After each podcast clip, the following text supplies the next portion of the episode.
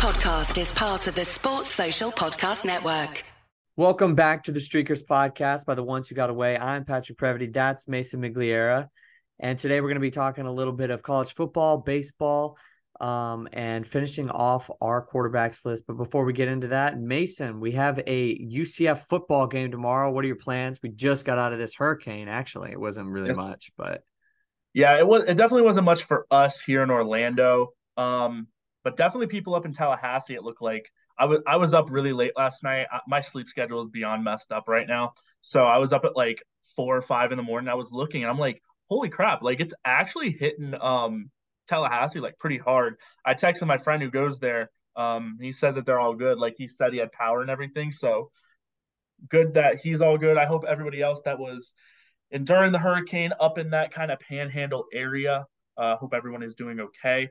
But um, over here, we're good. As for the football, or yeah, for the football game tomorrow, I am going to be working the uh, women's volleyball game in the morning. And then at night, I don't really know. I don't have any plans to, like, go and tailgate or go to the game. I, I'm more of just, like, a homebody. I like to watch the game, listen to commentators, do all that kind of stuff. But I know that the atmosphere is electric. Um, it's going to be an interesting season for U C F for sure. Obviously, just now moving into the Big twelve. But – um. We'll see what happens. I'm hopeful. I think we're going to win out of it. We're playing uh, Kent State, uh, a lesser skilled team, I would say. But, hey, you never know what can happen, right? I mean – Yeah, we've we've lost some games like these, like this before. So, but, yeah, no, the hurricane for me was fine. I think there was an uh, an outer band of rain that was disconnected from the hurricane at like an afternoon shower, and my power went out for like an hour. But for the actual storm that hit us, nothing. So, yeah, we got lucky. Tally's definitely going through the brunt of it. And now it's in Georgia. So we'll see how that actually affects uh, maybe a little bit of college football there too. Um, and, yeah, U C F, I'm I'm going to be uh, enjoying myself. I don't know if I'll make it to the game, but I'll certainly be having fun. And uh, let's just say I won't be able to record a podcast at, a, at around uh, four thirty tomorrow. So we'll have to reschedule. Yes, that that's all right. It happens. I, I'll be having that same thing. Uh, I, as I said, I turned twenty-two on Monday. Sunday night, going to the Florida State L S U game. It's going to be a, a fun time. I don't anticipate recording a podcast on uh on Monday, but uh, hey, or Tuesday morning, or Tuesday morning, or Tuesday Certainly morning. Not. Yeah, we'll have to see. But um, that's the biggest game of the weekend. You should. You're. I know you're happy. We talked about this before, but that's the. Definitely the biggest college football game of the weekend. I don't know if College Game Day is there. They might. No, they, they might are not actually. Be. They're in um North Carolina. I think they're at Chapel Hill or whatever. Um, but with like the shooting that just happened there, I found that very, very interesting. I was like, ooh. Yeah, they must have that must have obviously been chosen a little bit further out in the head. Who they who do they start off this year with? South Carolina? Yeah, I think oh, it's U S okay. I think it's uh South Carolina versus N C. And uh so that I don't know why they chose to go there. I think I, I don't think be- they play every year. Oh, really? I don't think that they do. And so I guess now that they're kind of getting together, it's kind of an enticing matchup. I don't know either, though. I mean, this L S U F S U game. Do they typically have like College Game Day at a place that like isn't being have a game on Saturday? Because the uh, F S U L S U game is on Sunday night. And obviously Saturday is more like football day. So you're a genius. That's exactly what's going on here, I think. Okay. Otherwise, other than like uh, any network rules, as far as I know, but it's as far as I know, they, they would have L S U F S U. Uh, that think. would probably be on A B C. I think since it's on Sunday, it would be on A B C. It is. Yeah, that that's exactly right. Right. It's the pep rally the day before the game probably doesn't hit as hard as the day of the game. Yeah. Um. Yeah, but in South Carolina, U N C is pretty good uh, matchup. U N C is ranked, and South Carolina probably should have been ranked. If they win this game, they will be. Yeah. So, but on to start us off, the maybe the dumbest conversation in all of sports that I've ever heard in my life. Uh, this world champion thing here, uh, Noah Lyles, Olympic sprinter, uh, playing for the United States or running for the United States, competing for the United States, however you want to say it, um, brought an interesting topic uh, to the forefront of the sports universe. When he said that he doesn't understand why the N B A champions claim world champion titles. Uh, it says it doesn't make much sense, and uh, here's the entire quote. You know, the thing that hurts me the most is that I have to watch the N B A finals and they have world champion on their head. World champions of what? The United States? Don't get me wrong, I love the U S at times, but that ain't the world. That is not the world. We are the world. We have almost every country out here fighting, thriving, putting on their flag to show what they are are representing. And there are no flags in the N B A. Hmm. Okay. Interesting perspective. Mason, first thoughts on that? Um, my thought is you're playing the best in the world. It, it just happens to be based in the United States.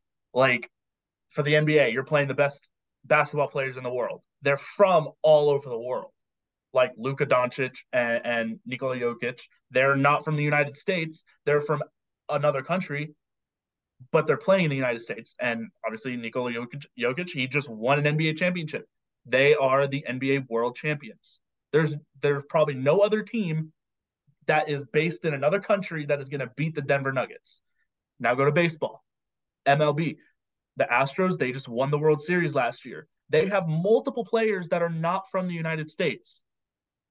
So they can they, they are they are made of a team that is from the entire world.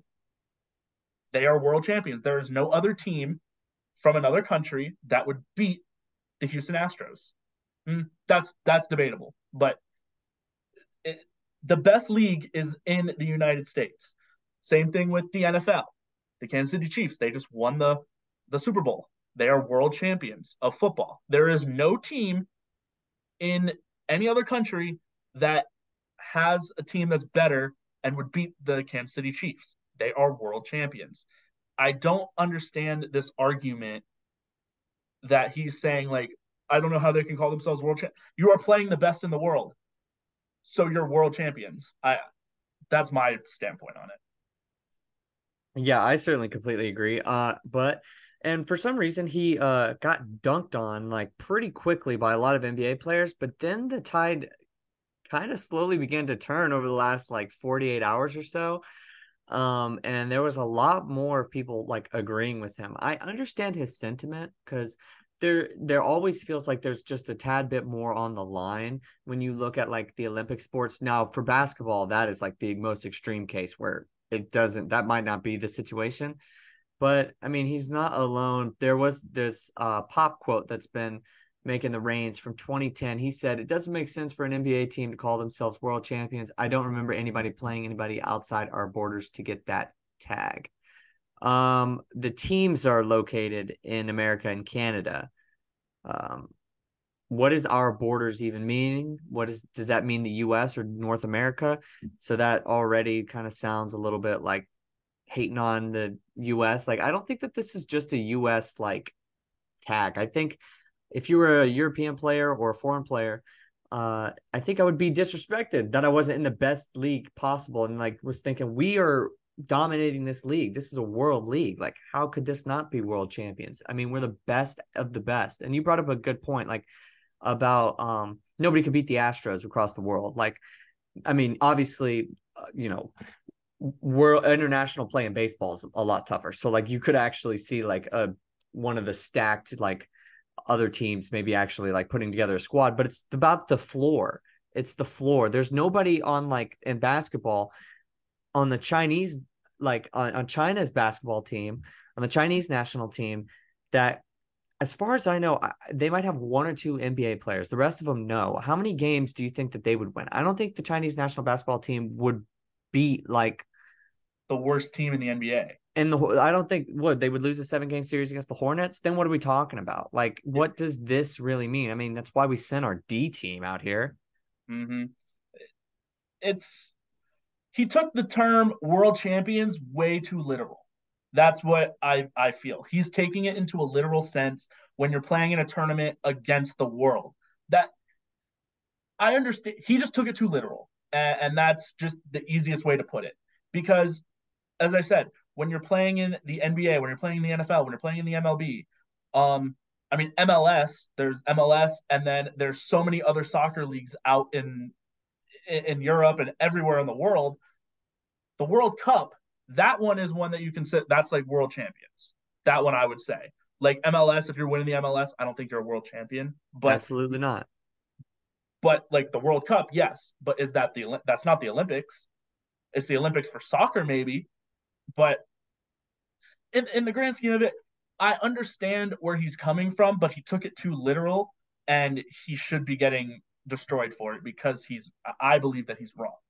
Just because you are winning the Olympics, it doesn't – it doesn't mean that you're world champions uh, or a better champion than an N B A team, an M L B team, or an N F L team. Like, it's it doesn't mean that necessarily. Yeah, here's also how I look at it. Like, if Noah Lyles and like three other sprinters competed like as a team for like Red Bull or like a sponsor, and there was like a whole league that said of these events, then you have certain points, and they had their own league or something like that, like a track and field league that wasn't meets leading up to World Championships or the Olympics. Then, if truly those were the best players or like best like runners or best track and field athletes or whatever, like that were truly competing among thirty sponsorship sponsorships or thirty sponsored teams, and they consistently played against each other, and you won gold and you all shared gold or something like that, um, you'd be a world champion because there would be nobody else in the world that could beat you. I'm just, I'm stuck on that. I think I, I agree with you how they take it so literally, but I think they're taking it literally in the wrong sense. It's like, are they literally representing their flag? Well, no, but all these players are also representing their home country. Like, they come from around the world to this one place to compete, and it doesn't get any better than this. So I think that's like a true world championship. I, I don't actually think that the U S is a world championship, if I'm being completely honest. I think maybe sure you could say it is, but and the actual collection of talent on the U S roster would be any N B A team. That's just how it is. But nobody else that they play would have that, really. Yeah. So, like, in a I sense, think I think – what would you think is more valuable, an N B A championship or or gold medal? Because I think it's an N B A championship easily. Um, I think I would pick – that's that is tough because you hear from so many – it depends what type of player you are. If you're, like, a Kevin Durant yes. – Yeah, U S A team, Dur- I was thinking, but yeah. I feel like if you're, like, a, a big-time player – Your your goal is to win the N B A championship. I'm talking N B A terms, whatever sport. If you're a big-time player in that sport, I think your goal is to get that illustrious championship for your team. But then a personal thing is being a part of a of a gold medal um, Olympic team, whatever it is, FIBA, whatever it is you're playing. Like, for example, Mike Trout in baseball, his goal is to win a World Series with the Angels or whatever team he ends up going to in, in his career. But, man, he was the heart and soul of the U S A team, and that was more of a personal thing. He was like, all right, I want to do this for myself, but my main goal is obviously the World Series. That's how I think of it, like a Kevin Durant. I don't think he needs a, a gold medal. Cool, it's great that he gets one, but his goal is N B A championships, which he's already done that a, a few times. But that that's where I'm coming from. For me personally, I would probably want a, a championship and a, and a – M L B, N B A, N F L more than a gold medal, but it's a cool personal thing to say like, oh yeah, I'm a gold medalist. Yeah. I mean, and if I was a foreign player, like if I was Manu Ginobili and I won a gold medal, I mean, that's probably hanging just as high or if not higher than my N B A championships. Because I actually think if you're leading your country against Team U S A, that might actually be an even tougher feat than winning the N B A title. So I certainly would understand that kind of feeling as well. Um, Uh, I think the N F L is world champions. I don't think there's any other team either in like Japan or Germany or wherever else they're trying to get this game growing that could beat an N F L team. And that's obvious. So wouldn't they be the world champions just because the rest of the world does kind of play a little bit, but regardless, like if you are the best in the world, you are the world champions. That's just how I feel. But uh, Mason, you want to lead us into baseball? Yeah, so um, we got a little bit of baseball coming up right now. Uh, we are getting towards the end of the season. Um, I'll just kind of go division by division, and then I'll go to the wild card. Um, we got the A L East right now. It's pretty much just a two-team race between the Baltimore Orioles and the Tampa Bay Rays. Uh, over the last ten, they both have been playing really, really well. Uh, Tampa is eight and two. They're currently playing against the Marlins right now in the top of the first inning. And Baltimore, I don't No, who are they playing? Oh, they play. They're on a. Uh, they got an off day today, or they already played earlier today. Yes, they played earlier today, and they lost to the White Sox. I think like ten to five or something. They do have an off day tomorrow, and they play um, against Arizona. So that's going to be a very interesting um, series right there.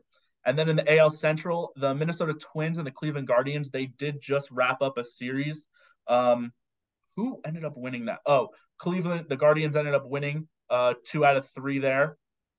They had a very wild win today. They were able to score off of Johan Duran uh, in the ninth inning on like a wild pitch. They scored a run and they ended up uh, t- tying the game in the ninth, and they took the lead in the tenth and ended up winning five to two.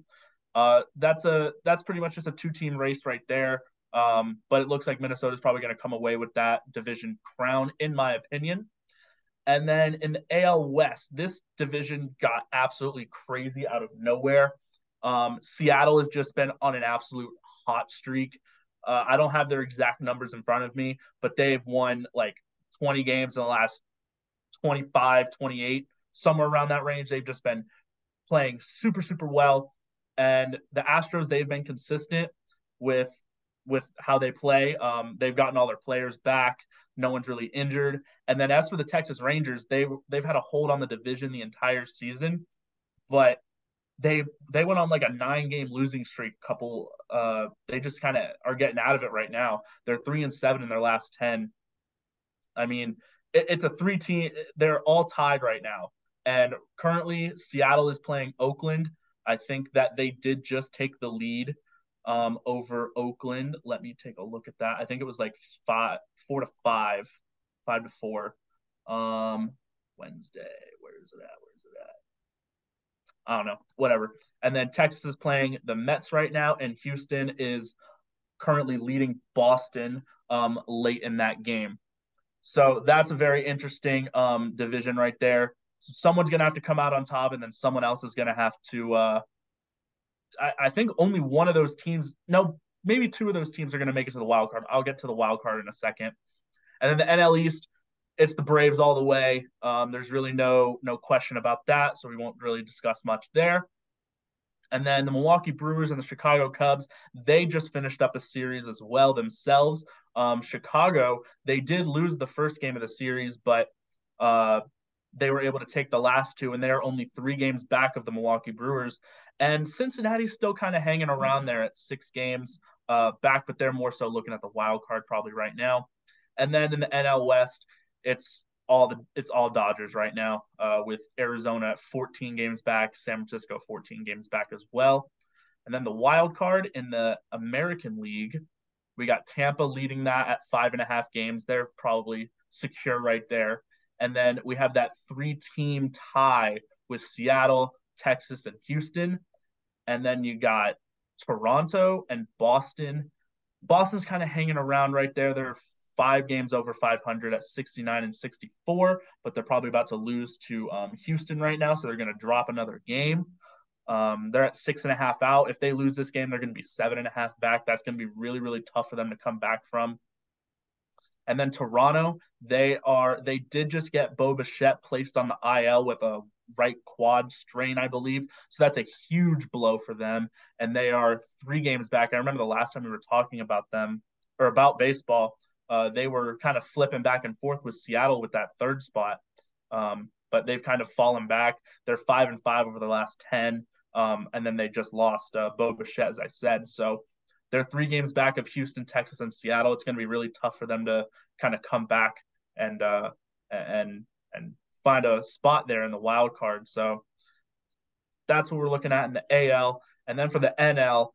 Last time we were talking, it was really, really close. Teams were like one or two games away, but the Marlins are right now the farthest back at two and a half.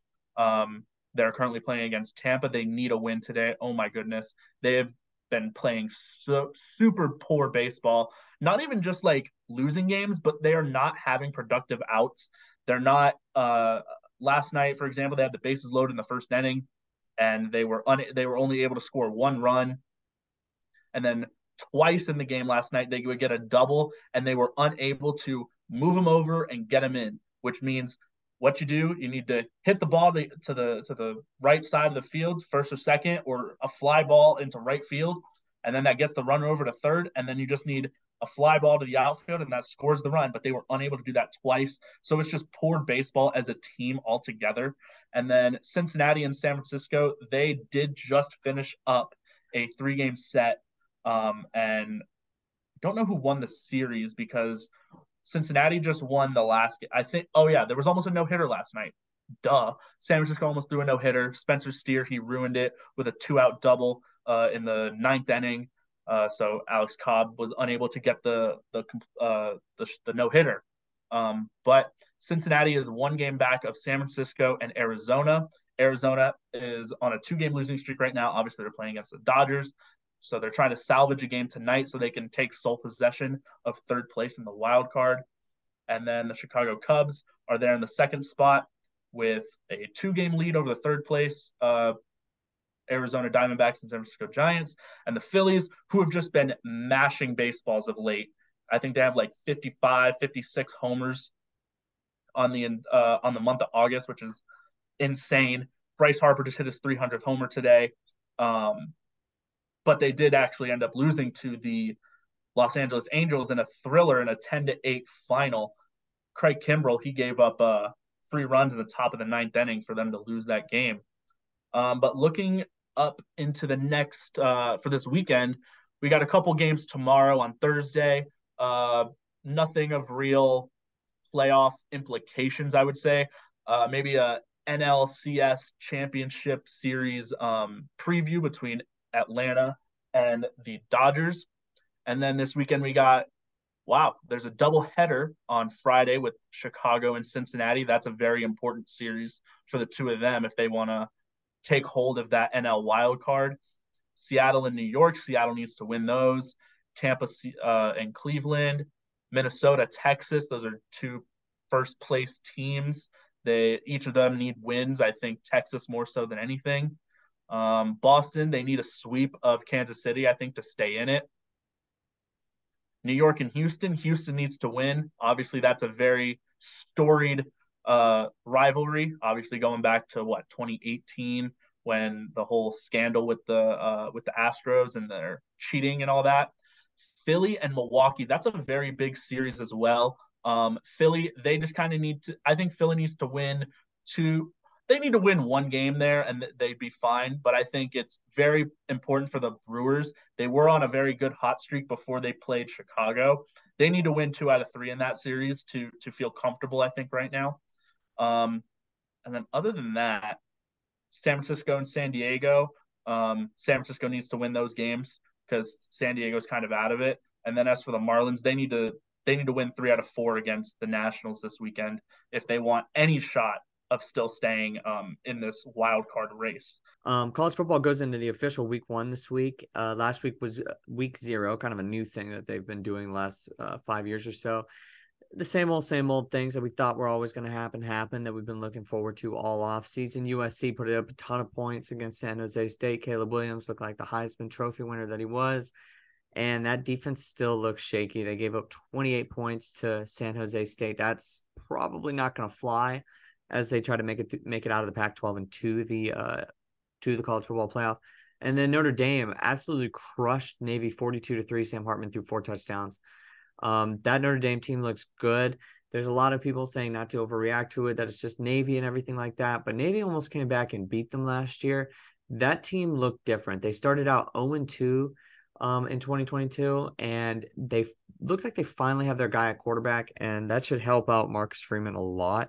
I am personally a huge fan of Notre Dame. I think like they have now, I don't know if anybody has the same ceiling as teams like Ohio State, Michigan, Georgia, and Alabama. They seem to be like in a different zone. And I don't even know if Michigan has that kind of level of, uh, of ceiling, but um, Notre Dame is definitely like ha- has playoff potential. I definitely think that that's real. And going into week one now, one of the one of the bigger games that isn't really being talked about as much as the F S U L S U game is uh, Florida Utah. This game had a at the start of last year, we thought it was going to have a ton of implications. Less so as both well, Utah won the Pac twelve again, but as uh, Florida kind of like flamed out a little bit, uh, that game seemed to matter less and less. But Utah lost last year at the Swamp. And this year they're going to be without Cam Rising. They're going to have junior Bryson Barnes starting, and Nate Johnson will play a little bit as well to uh, be a change of pace quarterback. So we'll see what happens with their with that there. Billy Napier really kind of needs like uh, to start off on the right foot because their twenty twenty-four schedule is like pretty ridiculous, especially with Oklahoma and Texas coming into the conference. Kind of tough to separate themselves. And with all of the recruiting that they've still been able to get done, uh, I definitely think the clock is going to start ticking on him. Um, and and whether or not that's like fair or not, it's definitely what's going to happen. So for Gator fans, I know that they definitely want to start out with another win. If you sweep Utah, that's pretty good on the resume, especially since they've won the Pac twelve in the last two years now. So, but other than that, I mean, other interesting matchups obviously include L S U, F S U. Um, that is one of the bigger ones. The team that wins that will probably jump the most in the college football rankings. I would say, I would say both teams would jump, would probably jump the people that are really like right above them, maybe like into four range. Um, cause that's such a big win and no other team will really have that after week one. Um, and I week. Think- I think it'll be tough two. for Florida State to to jump into that top four with a win like that. Um, I think that they should end up hopping L S U if they win, but I don't think they would end up passing like Bama or Ohio State, for example. Yeah, you know, and maybe in my own personal rankings, I would have bumped them up. I would probably have them at number one just because of, well, maybe I'd have Georgia still there just out of respect for a two-time champion. But I always like to say, like, who have you beaten so far? And if, even if it's week one, I just throw the preseason rankings out the door. I say, what have I seen from you? But no, yeah, you're right. Um, Alabama's at four, L S U's at five. So, I, I mean, F S U probably wouldn't go anywhere above in the A P poll. Um, just being realistic, they probably wouldn't go anywhere above five, but I could definitely could see L S U jumping Alabama at least if they were to win and to get up at four. That would, uh, but yeah, that's a great point. Like that would be tough for them to really move. It's kind of interesting how the A P poll works for the very first few weeks of the season. Teams don't really move much unless you take a loss. So even if you take a really good win, you don't jump up as much, but if the college, if this were the college football playoff, they definitely would jump up, uh, even further. I really do think that they would be like two just because of nobody has played anybody yet. But outside of that, I mean, there's plenty of cupcakes, plenty of teams that uh, probably just going to take care of business. Texas is going to go play Rice, um, uh, Arkansas playing Ar- or Oklahoma playing Arkansas State, uh, Tennessee uh, Vir- uh, playing a Virginia team on its last leg. We'll see how they are this year. Michigan, East Carolina, um, Iowa, Utah State, Ole Miss, Mercer, Oregon, Portland State, a lot of F C S teams. Boise State, Washington looks like a good game, a possible upset alert. A lot of people are high on Washington, ranked tenth this year. Michael Penix Junior is a Heisman hopeful, Heisman candidate. Um, I don't know if I'm really buying them as much this year. I feel like we kind of expect Washington to finally, uh, you know, make a move towards the top of the Pac twelve, and they just haven't been able to do it in recent years. Georgia plays U T Martin, um, and U S C is going to go play Nevada. Um, so not not too many uh, tough games. Another, the, maybe the only other very interesting game on the schedule is obviously North Carolina, South Carolina. Um, South Carolina needs to, with uh, with Shane Beamer now, I think it's time. Last year they were one year away, so this year it's about like, can they get further um, through bowl season? Can they get a bowl win? Um With Spencer Rattler entering what's probably, especially if he wants to go to the N F L, what's probably his last year in college, um, the Gamecocks will definitely want to get this opening win. They have a very tough schedule anyway, just in general. I mean, their schedule includes like their schedule includes Clemson, Georgia, Tennessee, uh, Texas A and M. So that they certainly have their work cut out for them, just regardless, and probably one of the tougher out of conference schedules anyway, with uh, Clemson and North Carolina right in there. So no no cupcakes for South Carolina or anything like that, not to mention they have Florida and Mississippi State as well. Um, lots of great teams. I think uh, I would hate to go chalk as far as my college football playoff picks and selections for this year. Um, it's tough for me to pick against Georgia, so I definitely won't do it um, to at least make the playoff. I think they would get the benefit of the doubt with one loss, depending on where it was, if it was in the S E C championship game or – um before that and they won the S E C championship, they would obviously be in. So I don't really see a scenario where they have two losses, or if another team in that division has, you know, has a loss in the S E C championship game and beat Georgia. Like, seems uh, too far-fetched for me right now to really think that. So I think Georgia is probably going to make it in. The winner of Ohio State, Michigan, again, for probably the third or fourth year in a row now. Um, is probably going to make it in. So I think that that would be probably Michigan again. I think, I think they might win three, three in a row. Just my gut feeling says it. Best running back tandem in the country. And as far as quarterback situation goes, theirs is uh, back and healthy with uh, J J McCarthy, and Ohio State, uh, new quarterback uh, in his first year starting, but that hasn't been a problem in recent history, but I'm going to go with what I know, Georgia and Michigan. Now, do I take a Pac twelve team? Do I take another S E C team? Do I take Notre Dame um, or even Big twelve? I don't really think I see the the ceiling in the Big twelve this year, um, even with Texas. I know that's a lot of people's picks. Do I see U S C in the Pac twelve? Um, I see them honestly tripping up once and being – but I think that they could be a conference championship with a conference championship team with one loss. So I'll table that and come back to it. Notre Dame, as far as they're concerned, they are going to have to show a lot of people I know on the national stage that they can handle it. Will they beat Ohio State? Well, I honestly do think that they have what it takes to beat Ohio State, but they also have U S C and Clemson. So I am a little bit worried. And do I think an eleven one Notre Dame team gets in? Usually they do. But the S E C is so stacked right now, so I might have to table them again and say maybe they go eleven and one, maybe they go ten and two, maybe they don't make it. Um, tough, but I think they're definitely in the conversation there. And as far as the Pac twelve, I did, I, I obviously have mentioned U S C. I don't know how much I like Oregon and Washington, but um, I'm going to stick with U S C. I still think with that quarterback um, back there, I think that that is legit. Now, am I going to take a Big Ten team outside of Ohio State or Michigan? Nope. I think I'm just leaving Penn, uh, Penn State as is. Um, what conference am I forgetting? I have the Big twelve, S E C, Pac twelve, Big Ten, A C C. Yeah, so Clemson or Florida State. I am uh, not a big fan of Florida State, but I know other people are. We'll know about that if they're serious in week one here or in a few days. Um, now, as far as Clemson, I actually do think they'll either split the games against South Carolina and Notre Dame. They'll split one of them. I don't think they'll win both. So they'll have to win their conference, obviously, because they can't, you know, just be eleven and one non-conference champs. So with that, I don't really think they have too many other uh, teams on the schedule, but I do think that they would fall um, to another team. So I don't think any team in the A C C is going to make it.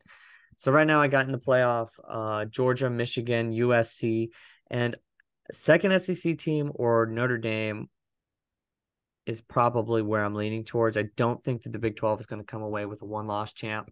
I think they're going to have two-loss champ.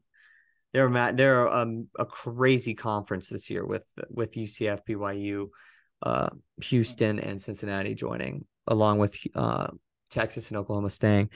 So I'm going to say that we are going to have um, – I think L S U's schedule is too good, but I just think that they're going to take – I think they have a real chance at it, but I'm going to say Notre Dame because I do think that their schedule is a little less unrelenting and they'll be able to get one of the big wins that they need either against Clemson or, or Ohio State. So I'll say Georgia, Michigan, U S C, Notre Dame, and uh, U S C's only loss comes against Notre Dame. I think that's why they would uh, – Oh, well, no, I would say maybe Notre Dame's only loss comes against U S C. One of one of the which they they one of them, whoever's higher seed and who is whoever won that game between them. Uh, I'm not feeling very confident in that pick. Uh, I got to be honest. Uh, I really think I maybe should put out, put in L S U, but I'll give them an honorable mention for right now. We'll revisit later on as the season goes on. But another thing that we wanted to revisit from the last episode was our N F L Q B list that we made, that we compiled rankings of all top thirty-two quarterbacks, essentially every starter in the league. Um, right before the season uh, began, it's about to begin in, in about a week from now. Um, we have a lot of stuff here. Anything that you were really, really thinking that we should revisit? Uh, so I actually saw there's this guy on TikTok. He did a blind quarterback ranking. Um, and he had, I think his first quarterback was Justin Herbert or something, and he put him at three. And then he had Jalen Hurts come up like late. I think he did top fifteen, just like blindly rating fifteen of them, and he had Jalen Hurts, and I was like, boom, you put Jalen Hurts at two, and he put him at like four or five, and I was like, what are you doing? And then he got really lucky, and he got Patrick Mahomes and Josh Allen as his last two, and they went one and two, so he got very lucky there. But as for our list, Um, I think I like Patrick Mahomes, Jalen Hurts, Joe Burrow, Josh Allen, Herbert, Rodgers, Lawrence, Jackson. I think we're good on the top eight. I think those are fair. There's argument that you can move, like, maybe Aaron Rodgers, Trevor Lawrence, you could flip them, maybe. I don't know. I even think some people would argue Lamar over Trevor Lawrence, but I'm yeah. not. I think that this is a good list. I think based on his recent health um, issues, I think that it's it's fair to put Trevor Lawrence over uh, Lamar Jackson, because Trevor Lawrence did just take his team to the playoffs. So I think that that deserves a little bit of uh, praise for sure. And then now we get into the really kind of tough area. We got Matthew Stafford, Dak Prescott, Tua, Justin Fields. Um, I, I'm not a huge Dak fan, so I'm fine with Matthew Stafford above him. Here's how um, I look at it between those two. I think Stafford was injured, so what would you rather have? Your quarterback win a Super Bowl, then get injured, or your quarterback play well, then the next year throw the most picks in the league? So I think over the last two years, Dak has been worse. So I, I yeah. have to go Stafford. I, I think giving him the benefit of the doubt, this is certainly his last year, because last year was, or twenty twenty-two twenty-three was such a a disaster for the Rams. Like, they really paid the price for that Super Bowl. But I, I'm okay with Stafford at nine. I really don't I'm think, sure. if I'm looking down this list, you know, if he's healthy, I'm not taking any of these guys over him. No. I not with the ring on his finger. Uh-huh. Um, so Stafford, Dak, cool. Tua, Justin Fields, I think that's fine. Um, Kirk Cousins, Jared Goff. I kind of want to – I think we could flip that. I really think we could. Gosh, you know, we haven't seen Jared Goff in the playoffs in a minute. Oh, man. Um, but Kirk Cousins in the playoffs hasn't been that good. I know. I want to just – I just want to throw Kirk all the way down, to be honest. But, yeah. like, we can't throw him too far. I mean, but we haven't even seen Justin Fields or Tua in the playoffs, though. So, like, yeah. what am I really even arguing with that? Like, is Kirk really – should Kirk be, like, lower than that? Like, if, if Kirk was on the Dolphins. No. Tua's no, better you, than Kirk. You think no. so? Yeah. Yeah. When healthy, yeah. Yeah. If Tua was healthy the entire season last year, we would not have been stuck playing the Bills. We would have been way better. Probably would have, yeah. We would have been in better. Division. Potentially. Yeah, or, so, or yeah, or you would have been higher when in the four five matchup or something. Yeah. I think that is yeah. But I, I can honestly I could probably even drop Kirk. Below. I can't drop him below mm. Kyler. Oh, no? Okay. Well, I'm, like, looking at this right now, and I'm thinking, why is Kyler above Russell Wilson? Russell Wilson had a good year with the Seahawks the year prior, and the Cardinals flamed out. And then he Russell Wilson didn't have a good year, but did Kyler have a better year last year? The the Cardinals just sucked through the whole year. Yeah. I'm thinking that I might need to throw Kyler under Russell Wilson. Like, oh, man, Russell Wilson's year last year wasn't that bad. What were his stats? Yeah. Are okay. So, are we keeping Goff above or under Kirk right now, or do you really like that move? Do you want to? I really that? like. I kind of want to switch Cousins and Goff. Oh man, Cousins was efficient last year, though. I feel like how efficient was he compared to Goff, like turnover wise? Oh, I went to E S P N rankings. No, so yeah, Russell Wilson, sixteen touchdowns, eleven picks, but the year prior, twenty-five touchdowns, six picks. And a four and eleven record, thirty-five hundred passing yards, sixty point five percent completion percentage. That was his career low. So, and then obviously his rushing yards just been way down from twenty twenty. Um, shoot, a lot of lot of different a uh, lot of different things to keep in mind. I, I do think that a lot of people right now, Russell Wilson's stock is so low, but so is Kyler's. So is Kyler's. Mm-hmm. Kyler isn't going to play this year, so. Is I'll put really... I'll put Russell ahead. I'll put Russell ahead. Like, Kyler's not even going to play this year. How far are we dropping the... Kyler? Are we dropping Kyler under Derek Carr and Geno Smith and Deshaun Watson? I mean, I don't know. I don't know. Kyler man. is not playing football this year, so is he? Does he even need to be on this list? Is he even allowed to be on this list? When you think about it. Oh, we're gonna rank the who's the starter for the Cardinals? Who did they just name? Ah, uh, the name is it gonna be me. It's not uh, – they released Colt McCoy. Yeah, is it Josh Dobbs? No way it could be him. They just traded for him. Dog, no way. I thought it was something ridiculous. They definitely look like they're about to tank. Oh, no, they're going for Caleb Williams. Like, there's no doubt. Unless the – or they can just be trading so low or, or trading everybody and Josh tanking. Dobbs or rookie Clayton Tune. But it looks like it's going to be Josh Dobbs because I think that was uh, announced. That's wild. So that changes a lot because if Kyler's not even going to play this year. Well, I think he'll play. I just don't think he'll be back within the first, like, eleven or twelve games. I don't think his timetable is, is like, anywhere near September. I think it's, like, in December. Hmm. Yeah, I know. I so should I we dr- even have him on this list? It is tough to judge. I mean, would did we if we had made this last year, would we have had Deshaun Watson on this list? Because okay. that's essentially the same amount of players that or games yeah. that he would have played. Yeah, yeah. Um, because Kyler is one of the top twenty. twenty-five quarterbacks in the N F L right now. Yeah, and you know what? He didn't get benched last year, which is what happened to Derek Carr. And Geno Smith had his big breakout year. Oh, man, maybe I think we should move Geno Smith above Derek Carr. Yeah, that's probably a good idea. Or, well, I don't know. The market spoke. The free agency market spoke, and they decided to pay Derek Carr a ton of money. The Saints and the Seahawks. That doesn't matter. You don't think that matters? No. Well, I think it matters when you're uh, like a free agent like he was, like where you could go out and sign with anybody, where if it was like Daniel Jones, you know, you knew you had a chance to get franchise tagged. So like your team didn't really – your team also wanted you instead of like the Raiders where they didn't really want Derek Carr. Okay, wait, but before we get to that, Goff over Kirk? Oh, yeah, I wanted that.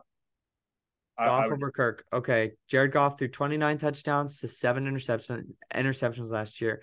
Going uh nine and eight, nine and eight in those games. So remember that. Remember, remember those numbers. Uh, forty four hundred yards, sixty five percent completion percentage. Hmm. Kirk Cousins, on the other hand, big. He Kirk also girl. he also has the one of the, arguably the best wide receiver in the N F L. On twenty-nine, twenty-nine touchdowns, fourteen picks, thirteen and four record. forty-five hundred yards, sixty-five point nine percent completion percentage. With a major choke in the playoffs. Yeah. In the playoff game, he had, I mean, in the playoff game, he wasn't really that bad, but he had seventy-nine point five percent completion percentage, two hundred seventy-three yards, two touchdowns, no picks, and a rushing touchdown. He was, he played fine. I, I do know what you mean, though. Towards the end of the game, you want him to make a play that's like not, um, not down to the flat or whatever he had. It was he threw a pass way, uh, way under the sticks. Right now, I'm taking Jared Goff on any team over Kirk Cousins. This is our list, so I'll put that there. But I feel dirty. I feel like we're jumping the gun a little bit, and I just want to be careful. So we have Goff at like eleven. No, we have Goff at thirteen. Okay, thirteen. Well, that's that's like eleven. That's kind of close. Okay, so we have Goff, Kirk, Russell Wilson, and now we're thinking about a place for Kyler Murray. We're thinking maybe we put Geno Smith above Derek Carr, or maybe we put Kyler Murray behind Deshaun Watson. Yeah, I would put Kyler Murray behind a. Sh- hmm. Is Josh Dobbs thirty-three? Yeah, I think so too. Because I, because I've heard some good stuff from Sam Howell. And also Desmond Ritter, I saw some stat today saying that he started like fifty college games or something like that. So he, oh, actually, Ritter, he was he was a starter for, for Cincinnati the entire time. Well, I knew that he put in a ton of snaps with Cincinnati, but fifty is absurd. Yeah. yeah I mean, played fifty games, forty-eight starts. So he's probably going to pick it up a little bit better than that, uh, than I thought he would, because I'm actually kind of coming around on Desmond Ritter after I heard that. Um, I'm inserting Dobbs as number thirty-three as we think about it. Okay, so Kyler behind Watson. I'm okay with that. I'm okay with that. which then would put him also behind Derek Carr and Geno Smith. I'm, I think both of those guys showed out better than Watson last year, and they played the year prior, so mm-hmm. I'm also good with that. Now it's about Geno over Carr. I don't know if I would could get down with that. We already switched Goff and Cousins, so is it worth it to switch those two? No, I think I think they're good. I think we got that right. Okay. Okay, so Kyler behind Watson, but he's in front of oh. Brock Purdy. I yeah, that's fine. The San Francisco he, Savior, yeah. They, I mean, that whole group there didn't play like anywhere above eight games, right, last year? Or Kyler Murray may play like eleven, yeah, or something like that. But they didn't play the full season or get really all that close. And then I think he's, yeah, Kyler Murray's better than all these quarterbacks that are left. Um, yeah, Kyler Murray played eleven games last year, so yeah. Um, so we got Brock Purdy, then Daniel Jones. That's I think that's doing Daniel Jones dirty by having Brock Purdy above him. Yeah, okay. But, so we need to talk about this because this is because this is our list. So um, I am super low on Daniel Jones, but I can already hear people saying that he needs to be above Deshaun Watson. I don't know. Well, no. Because I feel like the Deshaun Watson pick right now with with Watson, Kyler, and Brock Purdy are all are all three guys that did not play a ton of games last year. Or if they, I mean, Kyler Murray did play eleven games last year, but they didn't play the full season. Hmm. And I feel like that might be the difference. Daniel Jones, um, nine, six, and one, uh, thirty-two hundred yards, sixty-seven percent completion percentage, fifteen touchdowns, five interceptions, seven rushing touchdowns, seven hundred eight rushing yards. Mm. Has a playoff win under his belt from last year. But are you taking Daniel?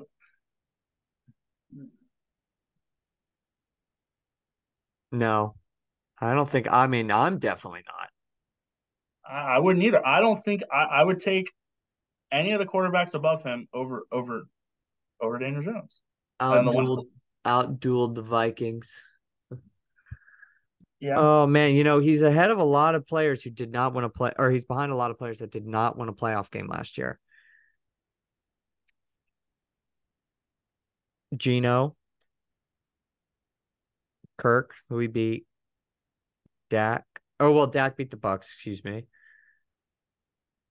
Though, I mean, a lot of these guys didn't even make the playoffs that are in front of him. Mm-hmm, mm-hmm, mm-hmm.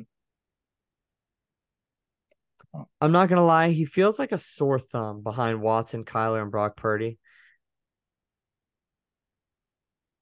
I think he has to prove it more. I think twenty-one is a fine spot for him.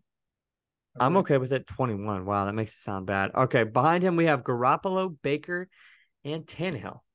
Tannehill, forgotten man. Garoppolo sentenced to a fun time in Las Vegas, and Baker now the starting quarterback in Tampa. Hmm. I just think that all those Jimmy and Baker, they just have to prove themselves.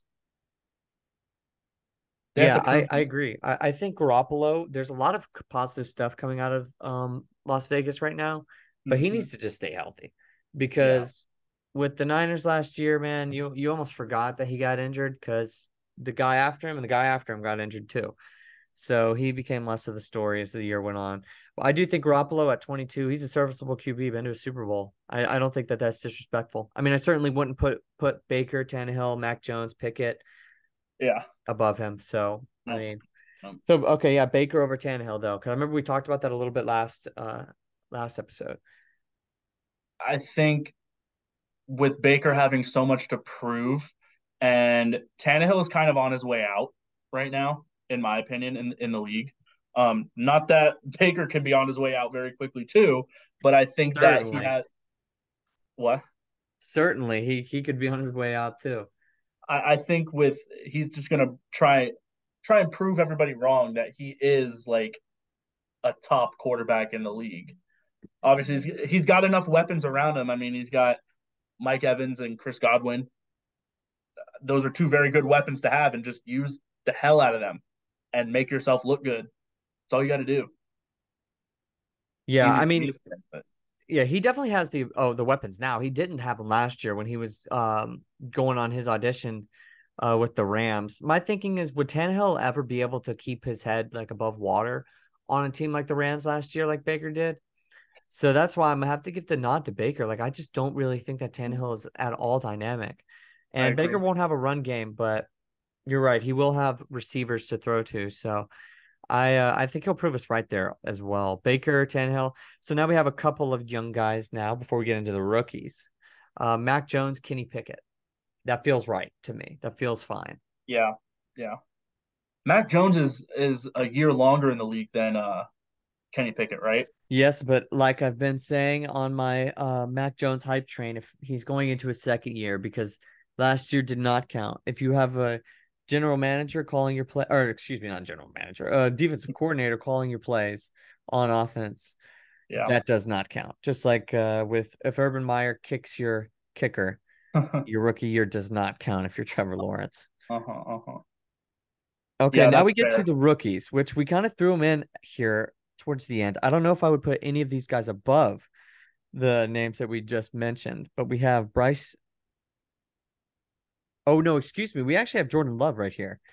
No, Before he's fine we... there. Yeah, okay. I think he's good there, too, because he hasn't started, but he's cl- he's sat enough years for me to give him the benefit of the doubt ahead of the guys who haven't started either, who are rookies. Okay, yeah. So we have Bryce Young, C J Stroud, Anthony Richardson. Just go right in the order that they were picked. I think that's safe uh, for right now. Um, I, I think mean, the I one could... that – Dude, I could see Anthony Richardson rushing for like one hundred yards week one and passing for two hundred uh-huh. yards and throwing for three touchdowns. I don't know why. I could just feel it that he could have a monster game week one. It wouldn't be really like all that indicative of what he did, what he would do in the later weeks, but I could just see him just dominating week one. Yep. I can too. So but I think th- this is just the safest way to go about it.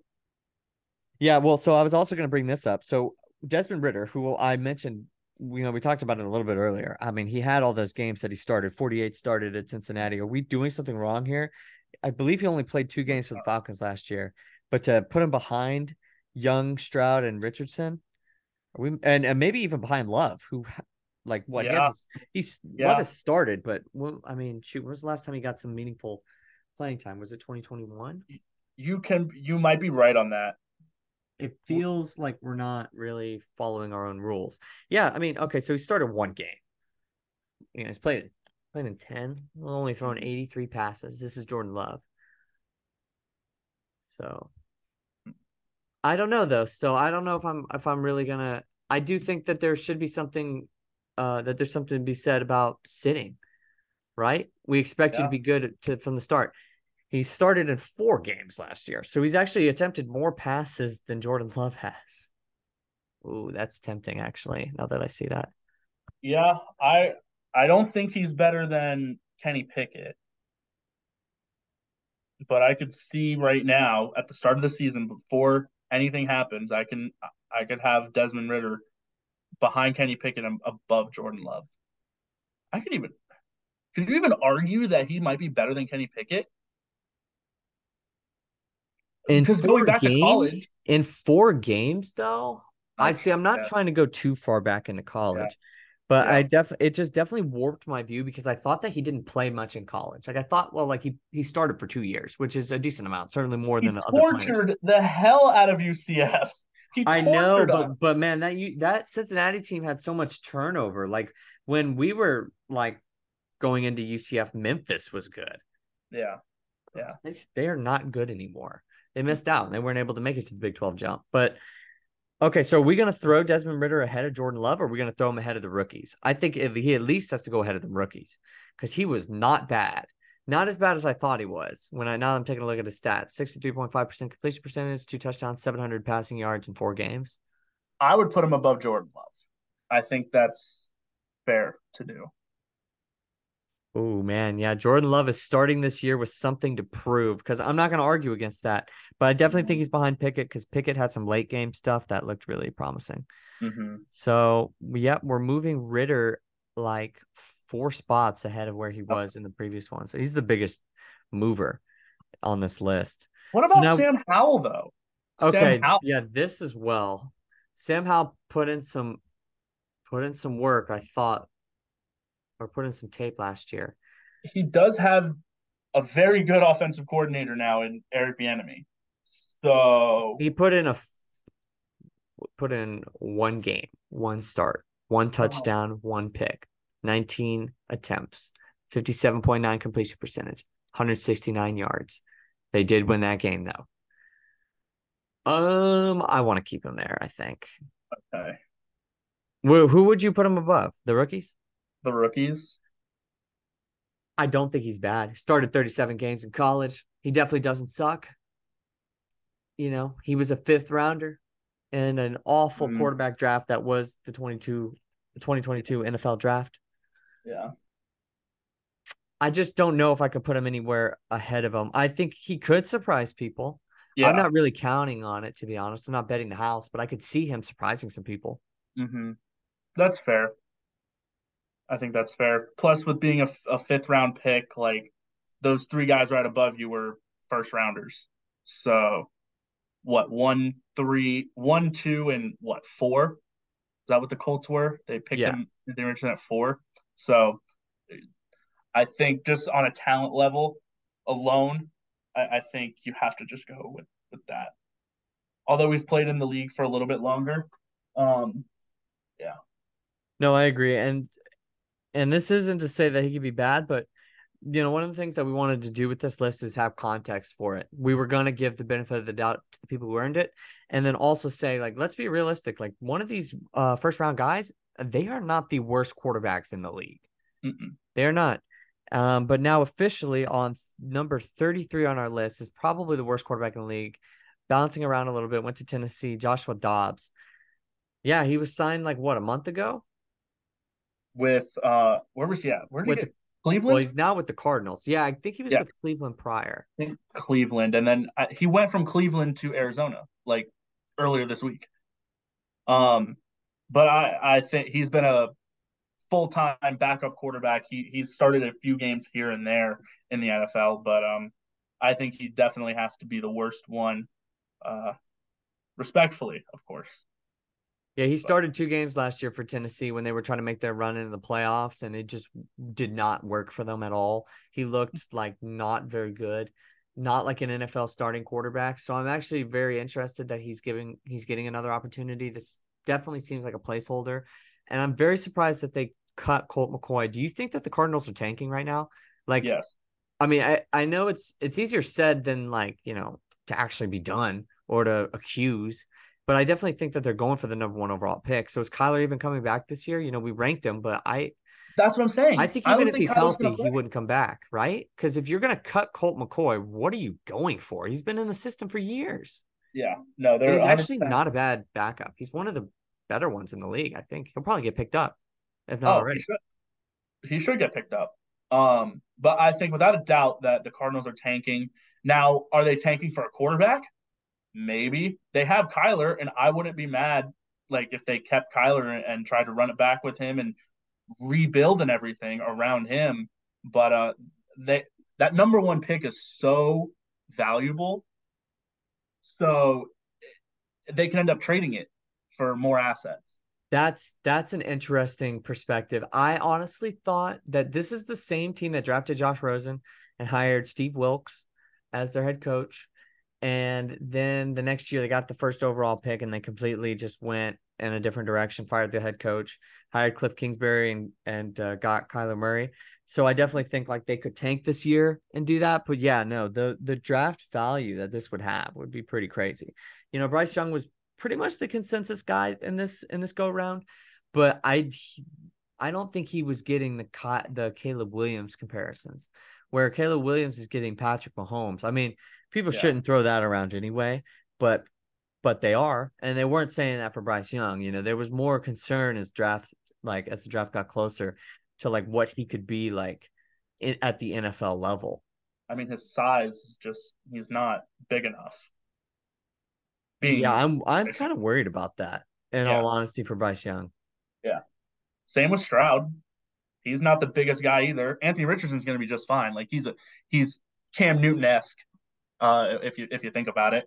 Um, but Caleb Williams, I, I can see – I mean, I can see the comparisons to Patrick Mahomes. I'm excited to be able to watch him more this season and, and actually like pay attention and, and, you know, figure out who he's going to be in the N F L. Um, but yeah, so let's go through these quarterbacks and just, I'm just going to list them all now and uh, we'll say if we're happy and then we'll call it a day. All right. Pat Mahomes, number one. Easy. Jalen Hurts, two. Yeah. Burrow, three. Allen, four. Josh Allen, four. Uh, Justin Herbert, five. That's your top five. Yeah. Yeah. That's a whole new wave. None of those guys were in the league f- uh, five years ago, right? Or six-ish yeah. or seven maybe. So that's a, that's the new age. So Aaron Rodgers at six. Trevor Lawrence at seven. Lamar Jackson at eight. Matt Stafford at nine and Dak Prescott at ten. Rounding out the top ten is Dak Prescott, leader in interceptions last year. I have that such happens. a hard time thinking that, but I, yeah. Tua Tagovailoa, eleven. Justin Fields, the running back, coming in at twelve. Uh-huh. Jared Goff now above Kirk Cousins at thirteen and fourteen. I think that's fair. Russell Wilson at fifteen. Mm-hmm. Derek Carr at sixteen. That is officially the halfway point in the N F L. Geno Smith at seventeen. So he is technically a bottom half of the league quarterback. I think, yes. There's a lot of decent, there's a lot of decent quarterbacks. I, I think after Geno's name, then we get into real questions. Um, Deshaun Watson at seventeen. Kyler Murray at eighteen. Brock Purdy at nineteen. Daniel Jones at twenty. Well, I thought we had him at twenty-one. I might actually have miscounted. um, yeah, you might have just like missed a number. You're you're still in the right order. Daniel Jones is twenty-one, and then Jimmy Garoppolo at twenty-two, Baker at twenty-three, Tannehill at twenty-four, uh, Mac Jones twenty-five, Kenny Pickett twenty-six. Desmond Ritter jumping up after clear clear minds uh, prevail there. And uh, we got him up there at twenty-seven. And then Jordan Love at twenty-eight. Bryce Young, C J Stroud, Anthony Richardson, the three rookies, twenty-nine, twenty, or twenty-nine, thirty, and thirty-one. Sam Howell at thirty-two. And then Joshua Dobbs, we got to throw him in there because he's going to be the starter for the Arizona Cardinals this year um, at number thirty-three. I think that's a good list. Um, I'm excited to kind of take a look at this as we go throughout the season, see where we're at.